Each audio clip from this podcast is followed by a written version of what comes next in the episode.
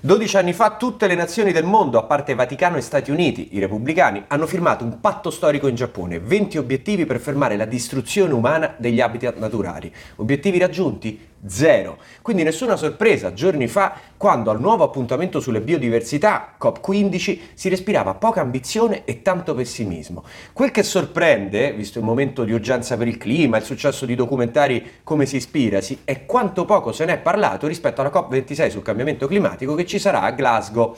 Eh sì, perché come dicono gli esperti, è la diversità di piante e animali che crea ossigeno, rende fertili i terreni e fa funzionare il pianeta. Pensa al clima come a una macchina, con una ruota a terra, emissioni e la batteria rotta, diversità. Se aggiusti solo un pezzo, mica vai lontano. E allora ricorda, la COP15 si chiude ad aprile con la firma di altri 21 obiettivi e se vogliamo che i governi si muovano dobbiamo ricordarcene, parlarne, scriverne, insomma, fare più casino possibile. Questo è un minuto di sananzia da clima.